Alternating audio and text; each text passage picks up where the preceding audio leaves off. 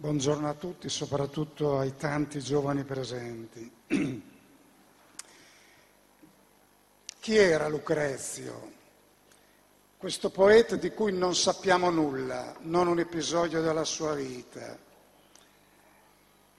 interpretato peraltro in modo opposto, vero segno di contraddizione. Da una parte abbiamo avuto un'interpretazione di tipo individualistico, psicanalitico, che affondava nella notizia fragile e sospetta di San Girolamo per il quale Lucrezio all'età di 44 anni si sarebbe suicidato per amore.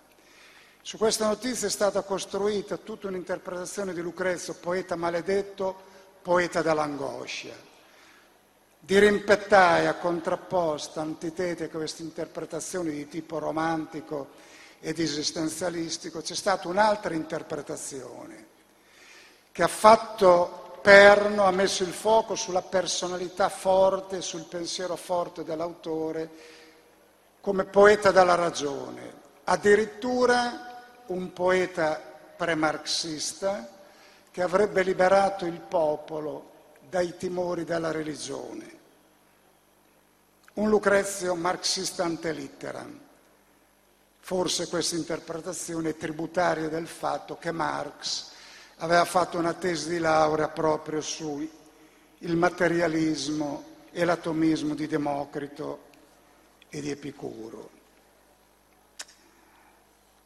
Lucrezio ha subito questa oscillazione di fortuna e sfortuna, di interpretazioni contrapposte.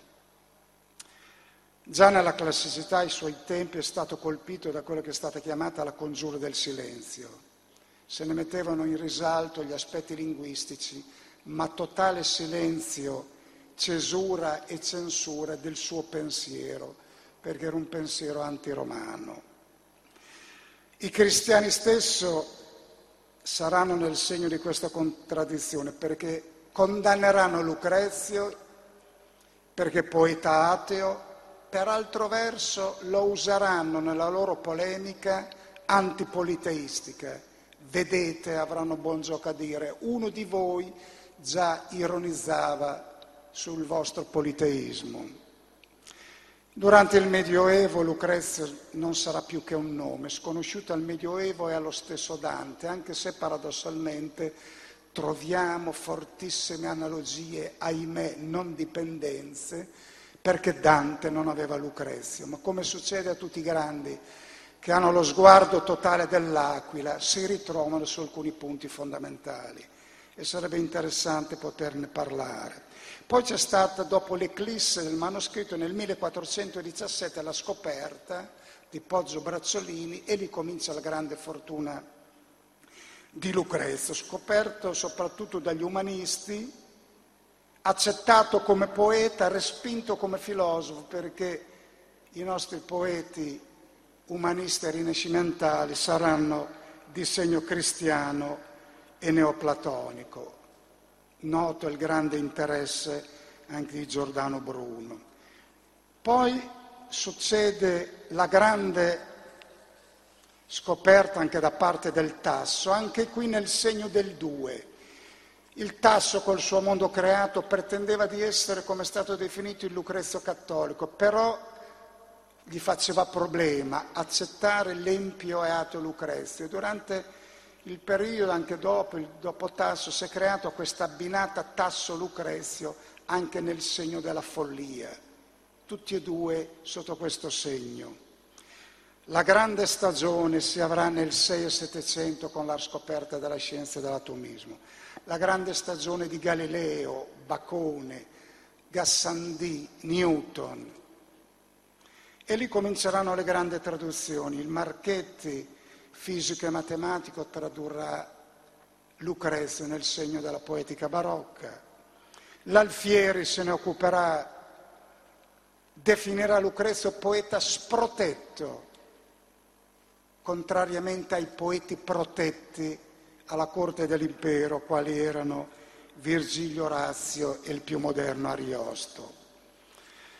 Il Foscolo fece un proposito, voglio tradurre tutto il De Rerum Natura, ne tradusse solo 327 versi, ma si occupò molto di Lucrezio e scrisse dei discorsi su Lucrezio, definito poeta e duca di color che sanno.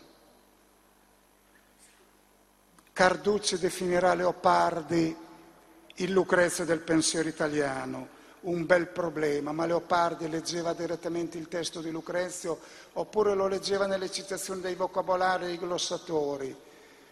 Ecco anche questo, un'altra incertezza, ma anche qui probabilmente lo conosceva, senz'altro la ginestra è tributaria di molti passi del De Rerum Natura, però anche qui come per Dante ci sono singolari coincidenze, grandi affinità nonostante l'incertezza, se lo abbia letto direttamente.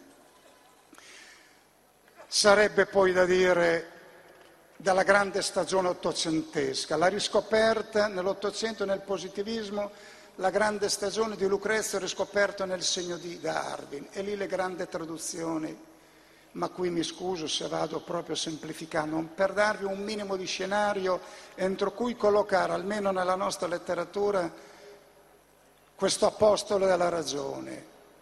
Sarebbe da dire di Moravia, del nostro Moravia, che anche lui fa fatica a sottrarsi a questa contraddizione. Per un verso lo esalta come poeta della ragione, però dice che nonostante tutto Lucrezio, anche lui, cede alla paura e cede al desiderio di cui parleremo.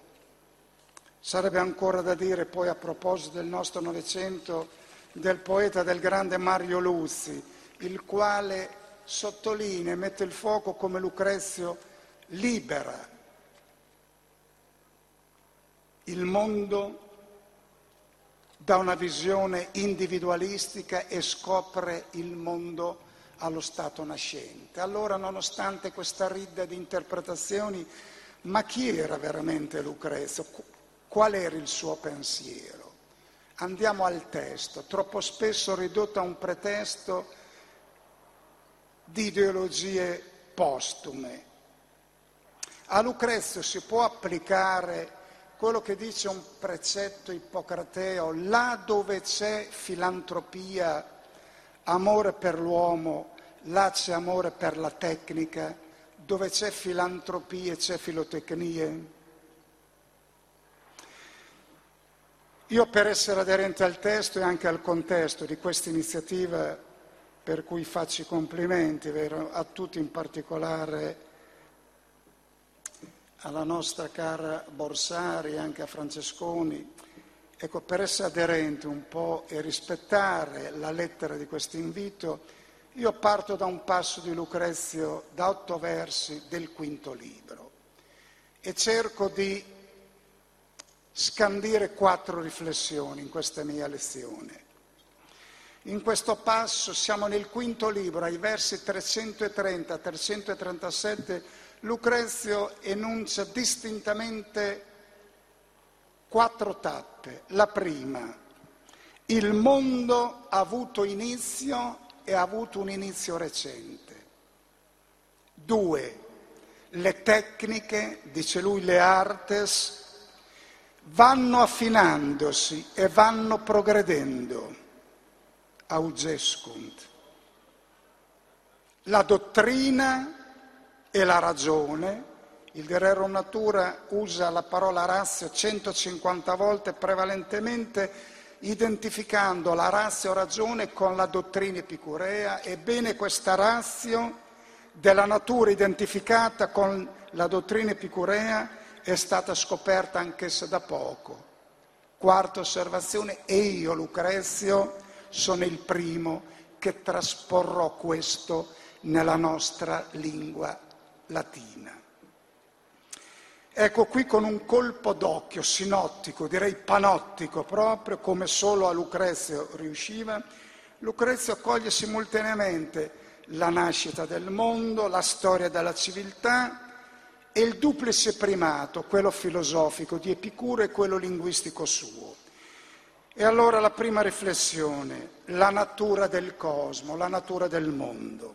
Il cosmo, il mondo ha un'origine e una fine, una nascita e una morte, non la somma della somma del mondo, delle cose del mondo.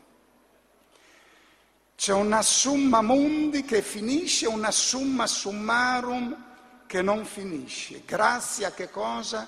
Alla indistruttibilità e alla eternità dei suoi componenti che sono gli atomi che sono i principi primi che compongono tutto, compongono cielo, mare, terra, fiumi, grezzi, viventi. Tutti questi esseri sono composti dagli stessi elementi primi. Mentre il mondo finisce, questi elementi sono indistruttibili ed eterni. Il nostro mondo è soggetto a una continua trasformazione la nostra vita mortalis, la nostra vita mortalis è soggetto alla mors immortalis. La morte è immortale, eterna, siamo noi mortali. La mole e la macchina del mondo, di questo mondo, crolleranno. Sentite, ruet moles et machina mundi, rovinerà la mole e la macchina del mondo. Crollerà rovinosamente con le sue mura. Il mondo e le sue creature sono destinate al tramonto, ma grazie a quella indistruttibilità, a quella eternità degli atomi, grazie a questo sciame atomistico sempre rinnovato, si formerà un nuovo mondo si formeranno nuove creature, come a dire che siamo governati dalla fisica delle particelle. Non una potenza divina, non l'azione dell'uomo, ma una forza sconosciuta, opterit, tritura, distrugge tutte le cose, una forza sconosciuta, vis abdita quetam. Il nostro foscolo dirà una forza operosa le affatica di moto in moto. Ancora. L'universo complessivo del tutto e di tutto quello che rimane sempre nonostante questo piccolo mondo crolli, l'universo, il tutto costituito di atomi e vuoto, è in equilibrio il singolo universo viene distrutto, si riforma continuamente e i componenti tutti rimangono in un equilibrio grazie alla legge dell'isonomia, a questa compensazione dei contrari. Nell'universo c'è un equilibrio nel quale le forze vitali, le forze di vita e le forze di morte, motus vitalis e motus existialis, si compensano. Dall'inizio c'è un bellum, c'è una guerra che non ha né vinti né vincitori e finisce con un esito pari. C'è un equum certamen in questa guerra infinita, c'è un bellum infinitum e c'è un equum certamen, l'esito è pari, un pareggio perenne, c'è un'oscillazione, un pendolo, una simmetria, un'equivalenza dei contrari che governa come l'alternarsi, dice Lucrezia, del giorno e della notte, come la nascita e la morte, come il vagito nella culla e il pianto al funerale. Questa è l'isonomia, da isos e nomos, questa legge che si equivale. Venere e Marte del primo proemio sono la raffigurazione plastica, Venere la dea della vita e Marte il dio della morte sono la raffigurazione plastica di questo istinto di vita e di morte che regge tutto in equilibrio. Continua l'avvicendarsi di cose viventi e l'universo si rinnova senza posa. Le creature mortali vivono scambievoli vite, come staffette si passano la fiaccola, sto citando. C'è un continuo progredire e regredire e Lucrezia usa proprio come solo lui sa fare, creando anche parole nuove, c'è tutto un senescere e un florescere. Le cose che progrediscono e che fioriscono progressivamente e invecchiano peraltro altre progressivamente. Florescere, senescere. Non vorrei fare dell'accanimento morfologico o grammaticalistico, però questo incoativo, questi verbi in sco, che danno proprio, sono iconici, danno la raffigurazione stadiale proprio questo, di questa progressione, sono lo stigma linguistico di questa perenne trasformazione del reale che assomma zero. Infine, il, ecco, il mondo non è unico, questo nostro mondo. Non c'è solo il nostro mondo, ma oltre a questo mondo vi sono altri molteplici, numerosi, udite, infiniti mondi possibili. Lucrezio dice che non può in nessun modo apparire verosimile che cosa? Che solo questa terra e questo cielo siano stati creati e che fuori di essi quei tanti corpuscoli infiniti, atomi eterni, non compongano, non producono altri esseri, altri viventi, altre creature, altri mondi. Per cui esistono altrove nel vuoto altri globi terrestri e diverse razze di uomini e specie di fiere. Sto traducendo, vi risparmio il latino. Cosa sia possibile e accada per l'intero universo nei, div- nei diversi mondi in diversi modi creati, questo io insegno. Quid possit fiatque per omne, in varis mundis varia razione creatis, id docio. Quid possit fiatque per omne, in varis mundis varia razione creatis. Id doceo, io spiego questo. Ogni sottolineatura, è vero, sul carattere scientifico, premoderno, rivoluzionario di questo messaggio è scontato, è vero. Da questa pluralità dei mondi cosa consegue? Consegue che l'uomo non è al centro dell'universo, per un semplice fatto, lo dice Lucrezio. Non c'è più un unico mondo, e quindi non esiste un centro e quindi l'uomo non è al centro di niente. La fine dell'antropocentrismo classico che è stato alla base dello stoicismo, verrà trasferito anche da certo spiritualismo cristiano, la fine dell'antropocentrismo. Lucrezia eredita qui perfeziona, ma eredita un pensiero che già era di Leucippo, Democrito, Epicuro, di, in parte di Empero il grande pensiero materialistico presocratico, ionico. Non esiste un centro, sentite, non medium nil potest, quando omnia constant infinita. Non può esistere un centro perché l'universo è infinito. Se il mondo fosse unico, l'uomo nella scala dei valori, dal mondo inanimato al mondo vegetale, al mondo animale, all'uomo, a Dio, questa gerarchia stoica ci sta, al mondo unico, ma dove? In centro di quale mondo? Se i mondi sono infiniti. C'è un policentrismo. Secondo punto, il primo era la natura mundi, la seconda le tecniche. Chi è Dedalo? Chi è l'architetto? È la natura o l'uomo? Questa è una domandona, eh? che è centrale. Se la natura è generatrice, natura creatrix, se la natura è artefice e architetta di tutte le cose, natura dedala,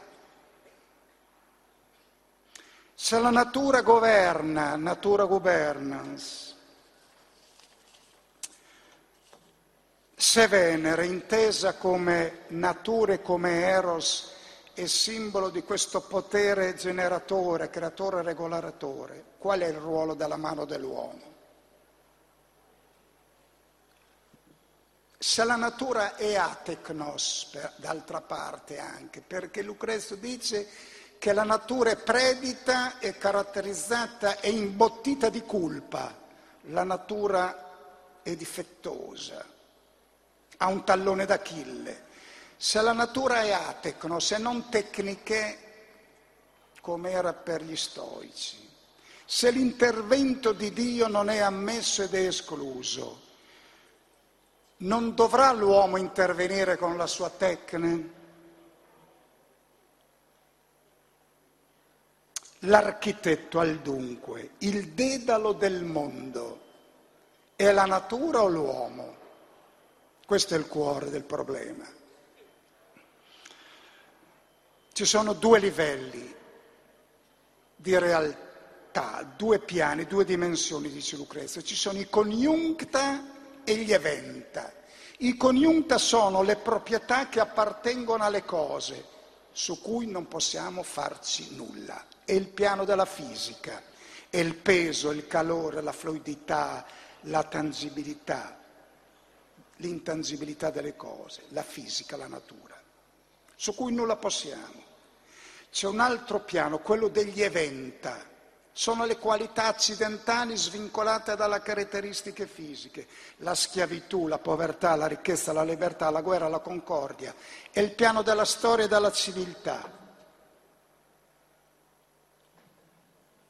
Su questo piano possiamo fare, sul piano possiamo, su questo cosa possiamo fare? In Lucrezia è chiaro, leggendo il testo, questi 7000 versi, poco più, c'è l'impronta dell'uomo nel passo che ci ha introdotti quel quinto libro 330-337, al secondo punto si dice alcune tecniche, artes, dice il latino, vanno ancora affinandosi e ancora progrediscono. E Lucrezio dice, vediamo che ci sono i luoghi coltivati, i luoghi incolti e quelli coltivati sono quelli in cui la mano dell'uomo ci ha messo l'impronta. Ci sono i luoghi, i loca culta e i loca inculta e quelli inculta sono diventati culta grazie alla manus. Impegnato e impegnativo è il quinto libro dove Lucrezio delinea la genesi e lo sviluppo della civiltà. Distingue tre tappe. C'è una vita esemplata sulle bestie, resa possibile e soddisfatta dalla generosità spontanea della natura, quando gli uomini ancora avevano come armi le mani, le unghie, i denti, le pietre e le schegge di rami di selva erano ignari del bene comune, delle leggi e dei costumi. Prima fase. Questo, a questo stato ferino è subentrato poi una fase di ingentilimento. Le genti si sono ingentilite, di cui le capanne, le pelli, il fuoco, l'amicizia, la pietà, i patti, la fondazione di città, la divisione dei campi e delle bestie la divisione, vero? Eh? Viene in mente qualcun altro, vero? Il nomos della terra, eh? la divisione.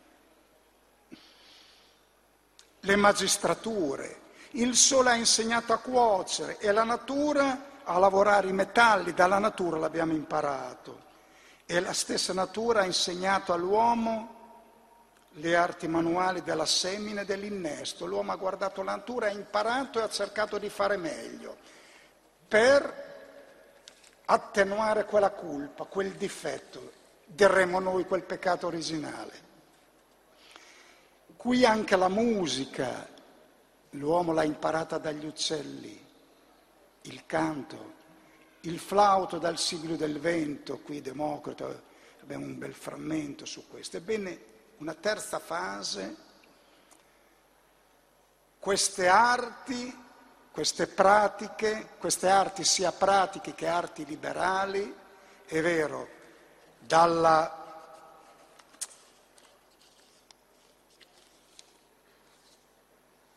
dalla piantagione alla semina, è vero, alla musica, alle leggi, le arti sia pratiche che liberali hanno raggiunto non solo una forma definita, ma ad un certo punto hanno raggiunto il vertice dello sviluppo, un summum cacumen. Sono arrivati a formarsi. Sentite, navi e colture dei campi, mura, leggi, armi, strade, vesti e altre simili cose, i vantaggi e tutti i raffinati piaceri della vita, carmi, pitture, statue, rifinite con arte. Dedala, eh, rifinite con arte. Fu l'uso e l'esperienza della mente a insegnargli all'uomo. L'uso e l'esperienza la creia, la peira, avrebbe detto Democrito. Giunsero in questa fase al sumum cacumen, alla perfezione, diremmo noi. Lucrezio non distingue come il protagoro di Platone la condizione naturale, le tecniche e poi la scoperta della politica. Il protagora dice che all'inizio c'è la condizione naturale, gli uomini perivano indifesi dalle intemperie dagli animali, allora la tecnica, Prometeo con la tecnica li ha, li ha fatti riparare dalle intemperie dagli animali, ma avevano solo la demiurghiche tecne, si ammazzavano, si difendevano dalle bestie ma non dagli uomini, perché mancava loro la de politiche tecniche, gli mancava la politica. Il protagoro di Platone distingue stato di natura, stato della tecnica e stadio della politica. Lucrezio no, non fa questa distinzione. L'uomo ha preso le arti alla scuola della natura, alla scuola dell'uso e dell'esperienza, non da un Dio come voleva la cultura classica, né da Prometeo come voleva il protagora di Platone. Ergo, l'uomo concorre e collabora con la natura, c'è un concorso e una collaborazione ben rappresentati da questa parola Dedalus, Dedalus. Dedalus, Lucrezio lo usa in senso sia attivo che passivo, diremmo noi. Dedala è la natura, Dedala è la terra, la tellus cioè artefice, creatrice, industriosa. Ma dedala anche l'attività dell'uomo. Allora qui dedalo significa artefatto e artificiale. Dedala sono i carmi di Febo modulati sulle corde. Quando l'uomo ha affinato la musica è diventato Dedalus anche lui. Dedala sono le statue lavorate con arte, Dedala signa polita, Dedala, Dedalus. Ecco, questa X ha due soluzioni, questa cosa diremo Anceps ha due teste, questo Dedalus applicato sia alla natura che all'uomo, per cui, per cui rimango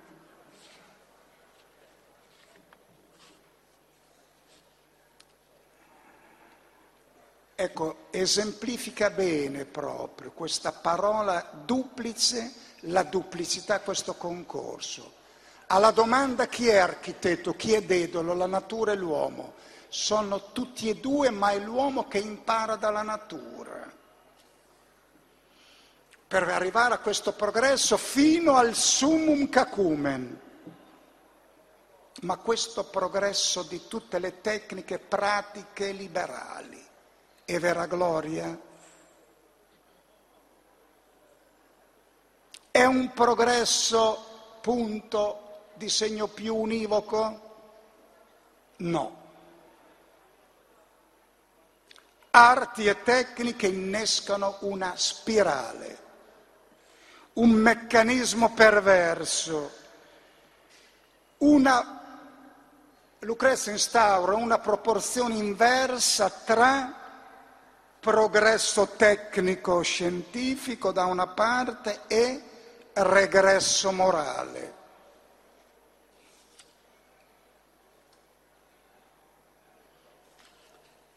Perché queste arti, queste tecniche ad un certo punto sollecitano che cosa?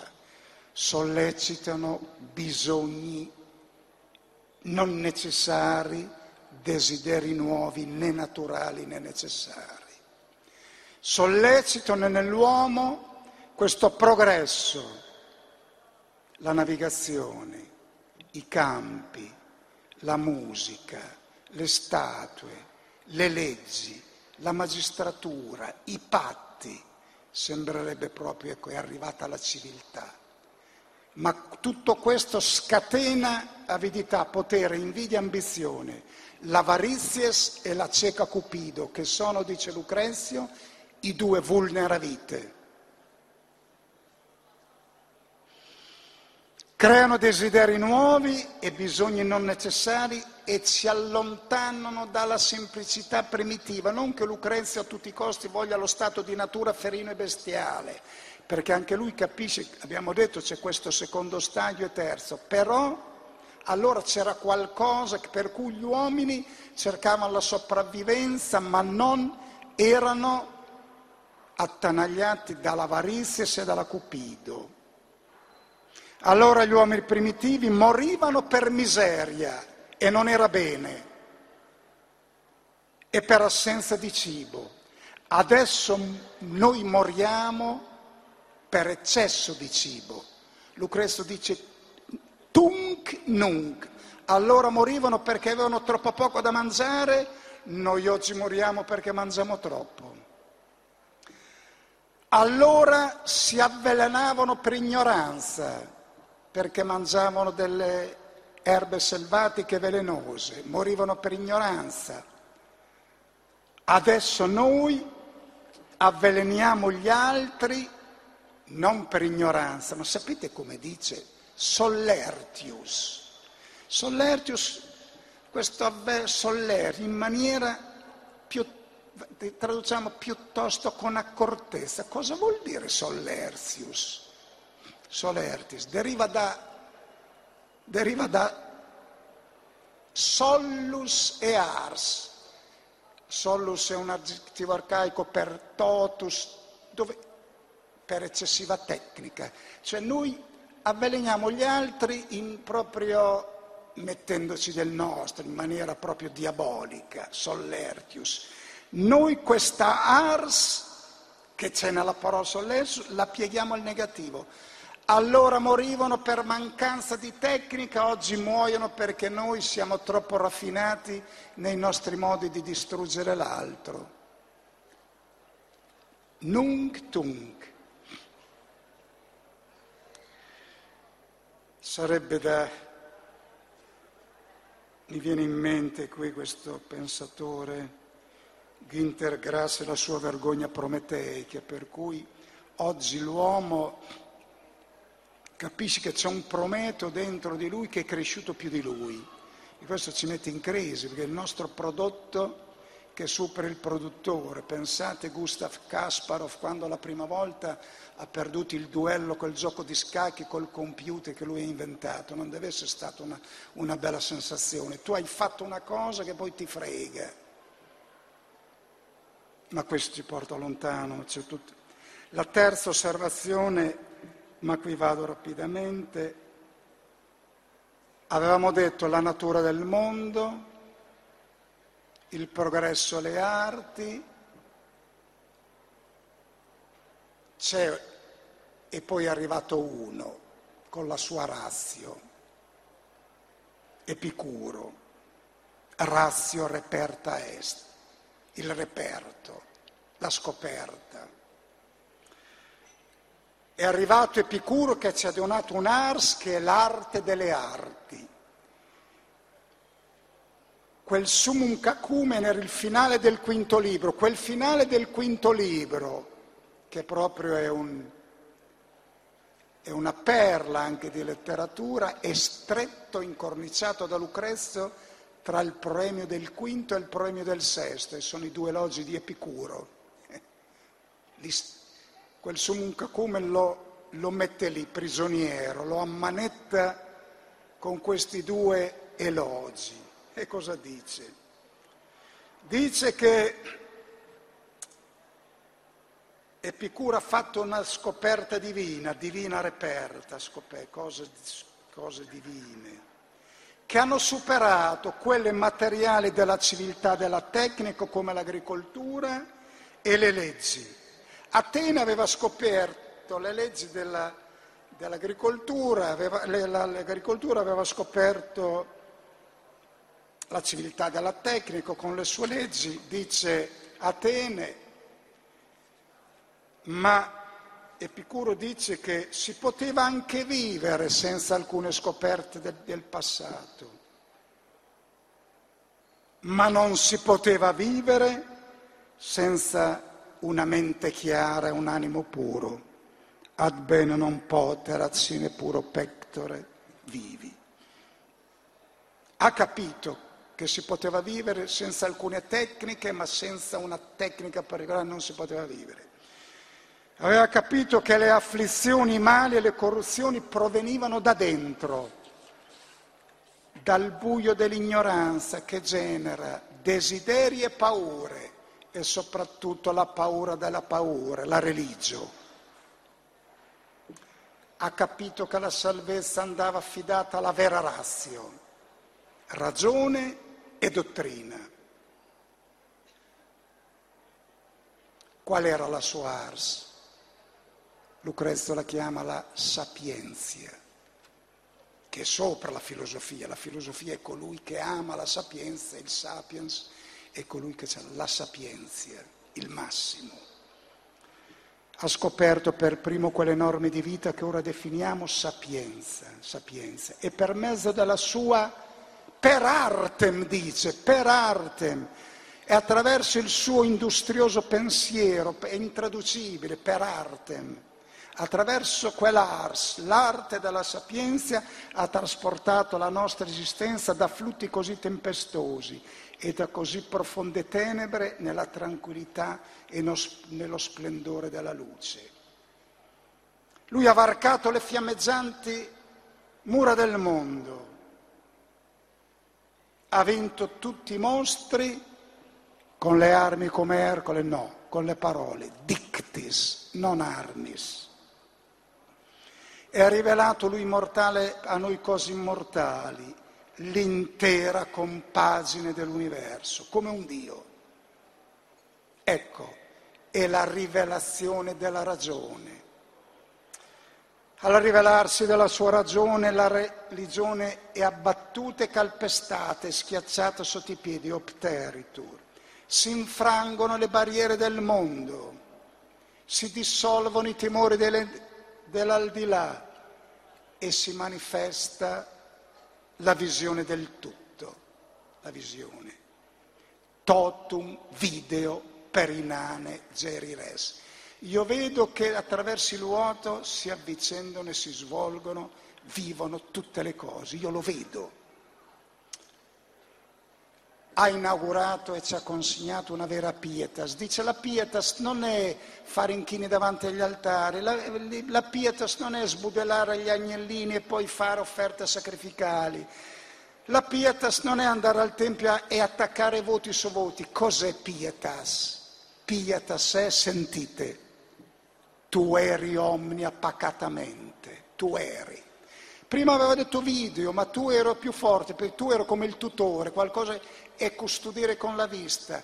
Piate sé, vedere, custodire il tutto pacatamente. Il nostro verbo italiano pacatamente, che deriva dal complemento di modo, con mente pacata, è l'ataraxia del sapiens. Questa è la pietas. Allora Epicuro ha stabilito uno spartiacque. C'è un mondo ante Epicurum natum e post Epicurum natum. C'è questa rivelazione di questa che ha portato una nuova pietas. È un bel messaggio questo. La filosofia, anzi la sapienza come arte suprema e sintesi di tutte le arti, di tutti i pensieri, di tutti i linguaggi. Questa è la filosofia in un momento in cui ci si interroga a cosa serva la filosofia e qui da queste tre piazze viene una risposta. A cosa serve, una risposta non solo a tre centri, ma una risposta credo al Paese che ha bisogno, direbbe Empedocle, di pensieri lunghi, dolicofrones e non di pensieri mignon. Ebbene, in un momento in cui ci si interroga, noi ci interroghiamo per tre giorni a cosa serve la filosofia, dal Dererum Natura credo che ci venga una bella risposta. La quarta e ultima riflessione, ho dieci minuti, anche nove. Il quarto punto. In quel brano iniziale concludeva ego primus. Io primo primus cum primis, io primo su tutti, quel sapere quella razza l'ho trasferita a Roma. La novitas di Lucrezio, che novitas è? Capite che Lucrezio a Roma per me si configura come un errore anagrafico. Questo apostolo dà ragione, che mina le fondamenti due capisaldi dell'ideologia stoica romana, vale a dire la politica e la religione, il trono e l'altare. È un iconoclasta sia dalla politica, non fare politica perché ti acceca il potere e non accedere agli altari perché la religione è una favola, è frutto della paura. Capite, a Roma mi sembra proprio un errore anagrafico Lucrezia, aveva sbagliato patria. Lui non solo predica questo, ma rivendica di essere stato il primo a trasferire questa novitas concettuale con una novitas linguistica. Guardate che a Roma la parola novus non godeva di buona salute. Roma era la terra dei patres, del mos maiorum, della consuetudo, della tradizione. Tutto ciò che era novum destava sospetto. Seneca definirà la spedizione degli argonauti che varcheranno le colonne il nefas, perché lì si cerca di scoprire, dice Seneca, nella Medea dice una terra nota per una terra nuova. Si lasciano le legges note per le legges nuove. Il novum è sinistro, il novum è qualcosa di scellerato. La res nova, le res nove a Roma era la rivoluzione che faceva paura. L'homo novus era quello che compariva sulla scena, non aveva dietro di sé la tradizione e farà una brutta fine. Tutti gli homines novis, da Mario a Cicerone faranno tutti una brutta fine e la religione cristiana verrà chiamata religia nova rispetto alla religio vetus.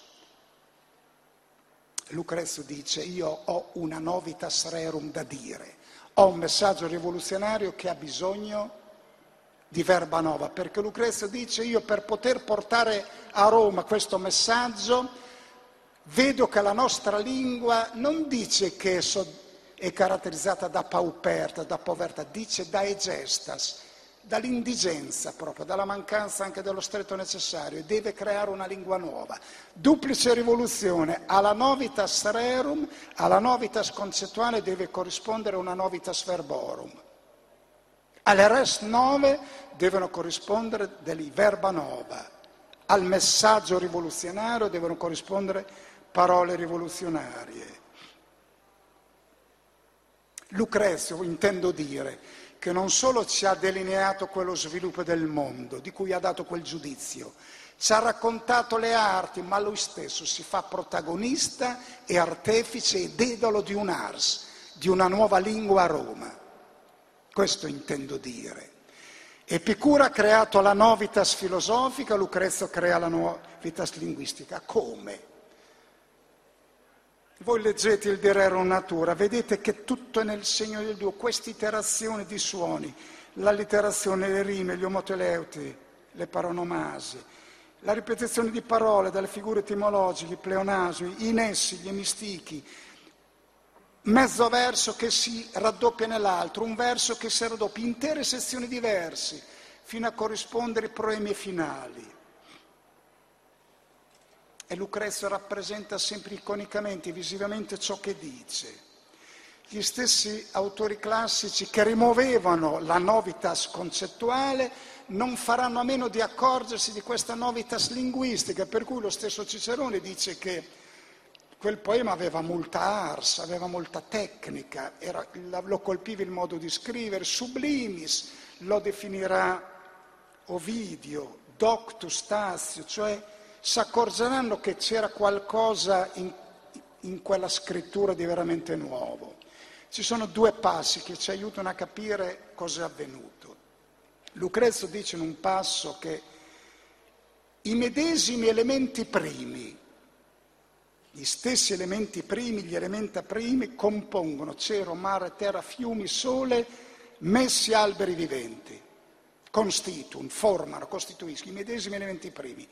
In un altro passo ripete questi due versi identici cambiando una parola. E dice i medesimi elementi primi formano le parole cielo, mare, terra, fiume, sole, messi alberi viventi cambia una parola. Nel primo caso sono gli elementi primi che formano le cose, nel secondo sono gli elementi primi che compongono quelle parole di quelle cose. Nel primo caso è constituent, nel secondo è significant. Nel primo sono gli atomi, nel secondo sono le lettere dell'alfabeto. C'è una corrispondenza tra le parole e le cose ma oltre alla corrispondenza, che sembrerebbe un'analogia, c'è una reversibilità. Perché Lucrezio dice che i corpi, ci sono gli atomi infiniti, indistruttibili, che compongono cose diverse, compongono il cielo, il mare, la terra, il fiume, il sole, compongono ciascuno di noi, compongono questo microfono, questo, questo foglio, ma come li compongono? Con questi cinque fattori. C'è un verso stupendo concursus motus ordo positura figura. Col concursus, il motus, l'ordo, la positura, la figura. Questi atomi formano le realtà più eterogenee in base a che cosa? Al concursus, alla combinazione, all'incontro, in base al movimento, al motus, in base all'ordine, come sono predisposti, in base alla posizione, in base alla forma. Questo avviene per le cose queste cinque parole, il concursus, il motus, l'ordo, la positura, la figura, erano tutte parole della lingua e della grammatica, prima greca e poi latina. Come a dire che in principio era la grammatica. Questi fattori determinano la corresponsione e la solidarietà tra gli elementi della voce e gli elementi del cosmo tra l'etimologia e l'atomologia, tra la lingua e la fisica, tra il testo e il cosmo. Per cui il poema si configura come una grande esecuzione grammaticale del cosmo, come a dire sì che in principio era la grammatica. Allora se il mondo è organizzato secondo la grammatica, allora è leggibile, allora quelle interpretazioni di un Lucrezio contraddittorio, di un Lucrezio, di un poema che contraddice, allora non hanno nessun fondamento, sono chiacchiere, sono discorsi che ingravidano le nuvole. La fiducia nel reale e consapevolezza di poterlo leggere e quindi affidamento alla parola sia essa la parola della fede che come in Dante rivela ciò che per l'universo si squaderna, sia essa il verbo della matematica che come per Galileo illumina l'oscuro labirinto. Mandelstam, il grande acmeista russo, eh, grande critico dantesco, ha scritto che la Divina Commedia non è che una sola strofa, unitaria e inscindibile o meglio non una strofa, ma una struttura cristallina, un solido, lo sviluppo per monosillabe del cristallo tematico, poliedro di 13.000 facce, mostruoso nella sua regolarità. E conclude Mandestam una collezione di minerali, sarebbe un commento perfetto all'organismo della commedia.